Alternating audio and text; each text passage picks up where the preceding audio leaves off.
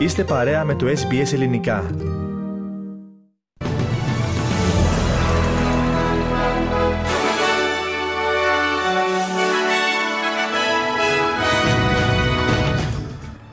Την δεύτερη πολυπληθέστερη πόλη της Γάζας πλήττει ο Ισραηλινός στρατός. Συγκλονισμένη κοινή γνώμη στην Ελλάδα μετά τη νέα γυναικοκτονία στην Σαλαμίνα. Σε επιφυλακή η ελληνική αστυνομία εν ώψη της αυριανής επίσκεψης Ερντογάν στην Αθήνα και.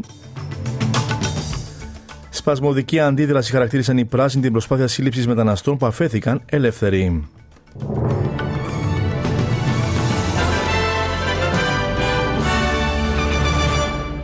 Οι ειδήσεις μας αναλυτικά. Αγώνου δρόμου προς τον Πάτο χαρακτήρισαν το νέο καθεστώς που επιτρέπει στα δικαστήρια να στέλνουν πίσω στη φυλακή τους κρατουμένους που αποφυλακίζονται από κέντρα κράτησης μεταναστών ή πράσινοι.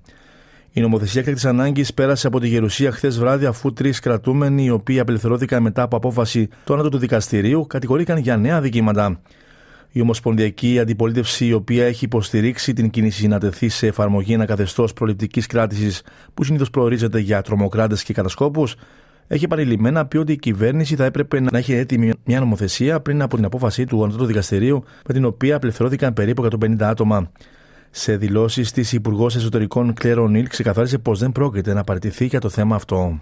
My job is to do everything I can to try to protect the community, and that is exactly what I'm doing. If it were up to me, all of these people would never have been released from detention. If it were up to me and I had the power, every single one of these people would be back behind bars immediately.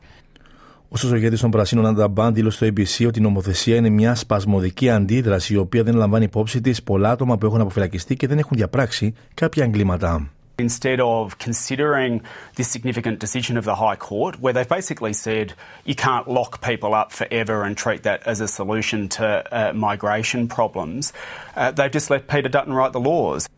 Ο πρώην πρέσβης της Αυστραλίας στο Ισραήλ, David Sharma, λέει ότι η ταξιδιωτική προειδοποίηση του Ισραήλ που εκδόθηκε για την Αυστραλία δείχνει ότι το επίπεδο του αντισημιτισμού στη χώρα μας είναι πολύ υψηλό.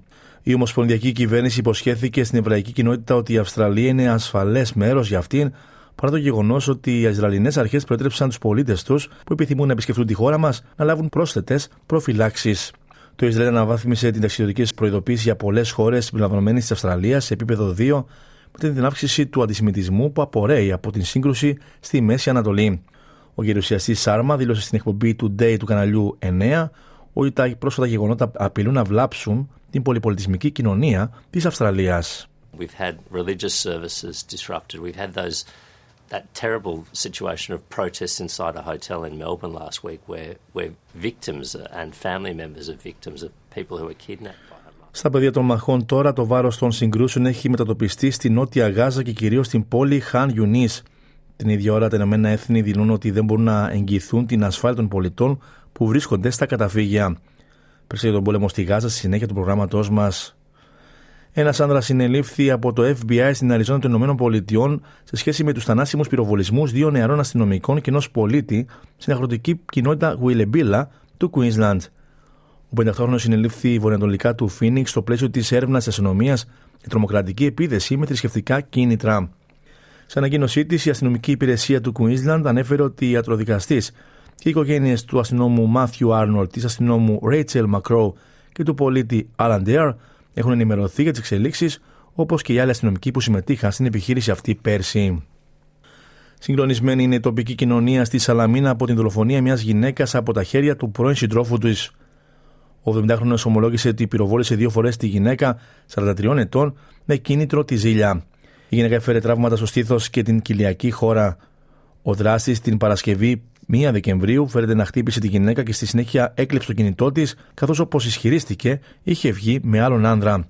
Η γυναίκα έχει καταγγείλει την επίθεση αυτή στην αστυνομία. Να παραμείνουμε στην Ελλάδα. Υπό δρακόντια μέτρα ασφαλείας αναμένεται αύριο Πέμπτη στην Αθήνα η άφηξη του Τούρκου Προέδρου Ρετζέπ Ταγί Περντογάν. Ο Τούρκος πρόεδρος στι 11.30 θα έχει συνάντηση με την πρόεδρο της Δημοκρατίας Κατερίνα Σακελαροπούλου στο Προεδρικό Μέγαρο και συνέχεια με τον Κυριάκο Μητσοτάκη στο Μέγαρο Μαξίμου. Αμέσως μετά οι δύο ηγέτες θα προβούν σε κοινές δηλώσεις.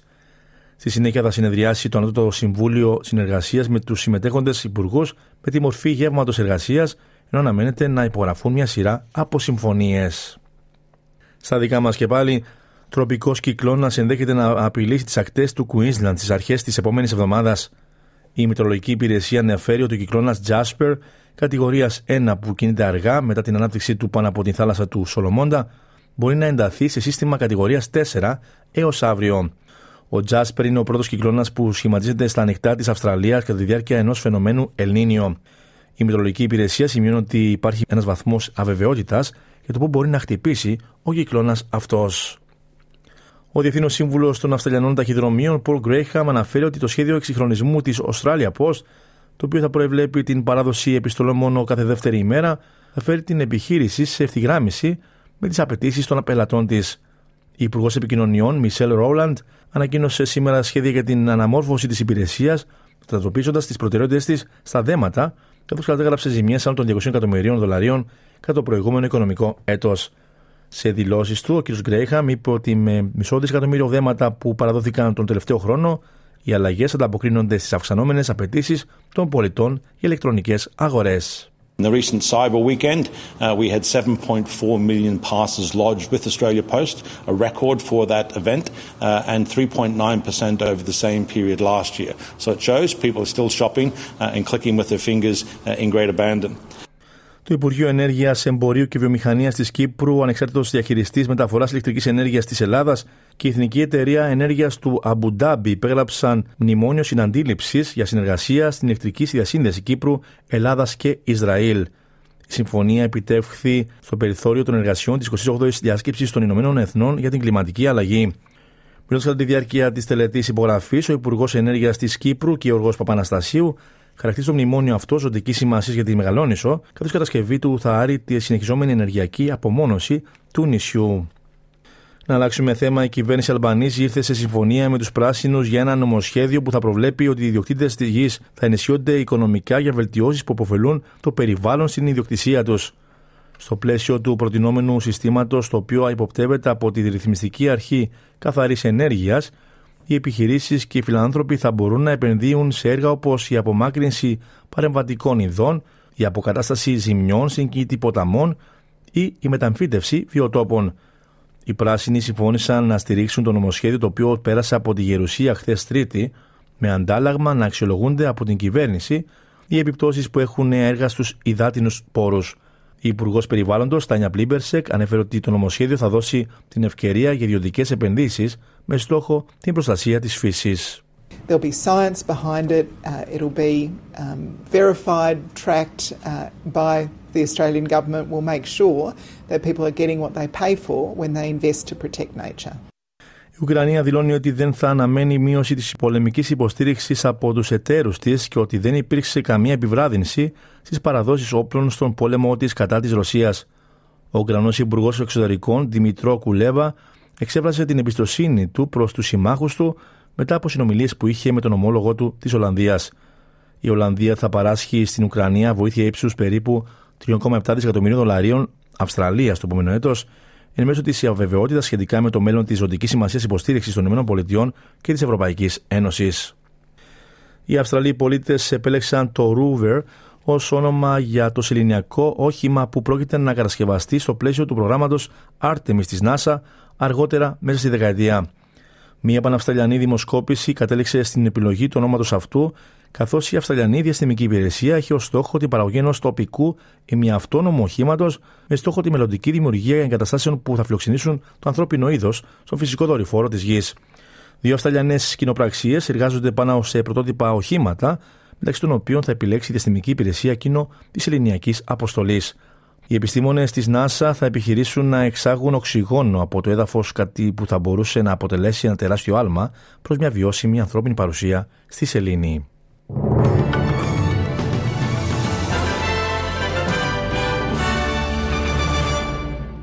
Στη ισοτιμή συναλλάγματος τώρα, ένα δολάριο Αυστραλίας αντιστοιχεί σήμερα με 61 λεπτά του ευρώ και 66 cents του Αμερικανικού δολαρίου.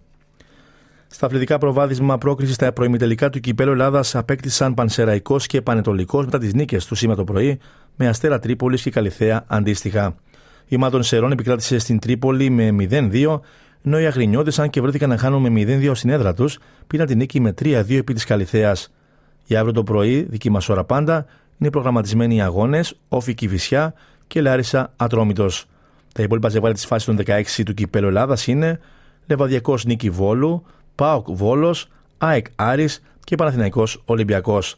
Στο μπάκετ την 12η αγωνιστική της Ευρωλίγκα και στα παιχνίδια με ελληνικό ενδιαφέρον είχαμε Ανατολού Εφές Παναθηναϊκός 71-68 και Ολυμπιακός Ρεάλ Μαδρίτης 71-77. Στο το Champions League μπάσκετ, η ΑΕΚ επικράτησε με 110-79 της Ιταλικής Δυναμό Σάσαρη.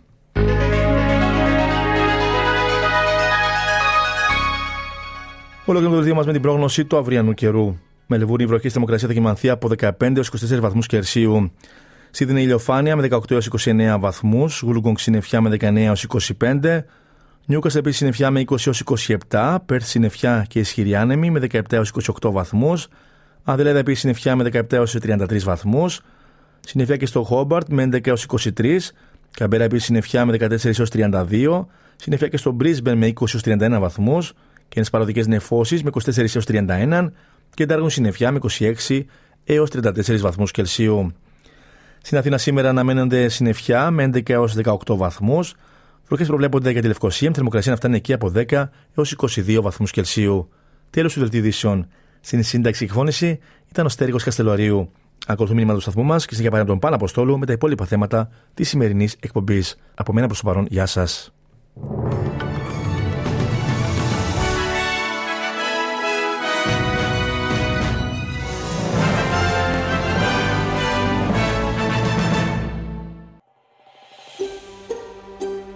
Θέλετε να ακούσετε περισσότερες ιστορίες σαν και αυτήν; Ακούστε στο Apple Podcast, στο Google Podcast, στο Spotify ή οπουδήποτε ακούτε podcast.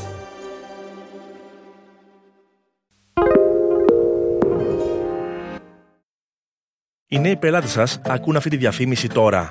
Τι θα τους λέγατε αν μπορούσατε για την επιχείρησή σας; Το SBS είναι ο πιο αξιόπιστος πολυγλωσσικός ραδιοτηλεοπτικός φορέας της Αυστραλίας. Οι ακροατές μας είναι πιστοί, ιδιαίτερα επικεντρωμένοι στα προγράμματά μας και έχουν υποστηρίξει αμέτρητες τοπικές επιχειρήσεις. Η δική σας θα είναι η επόμενη. Προσφέρουμε διαφημιστικά πακέτα για επιχειρήσεις όλων των μεγεθών.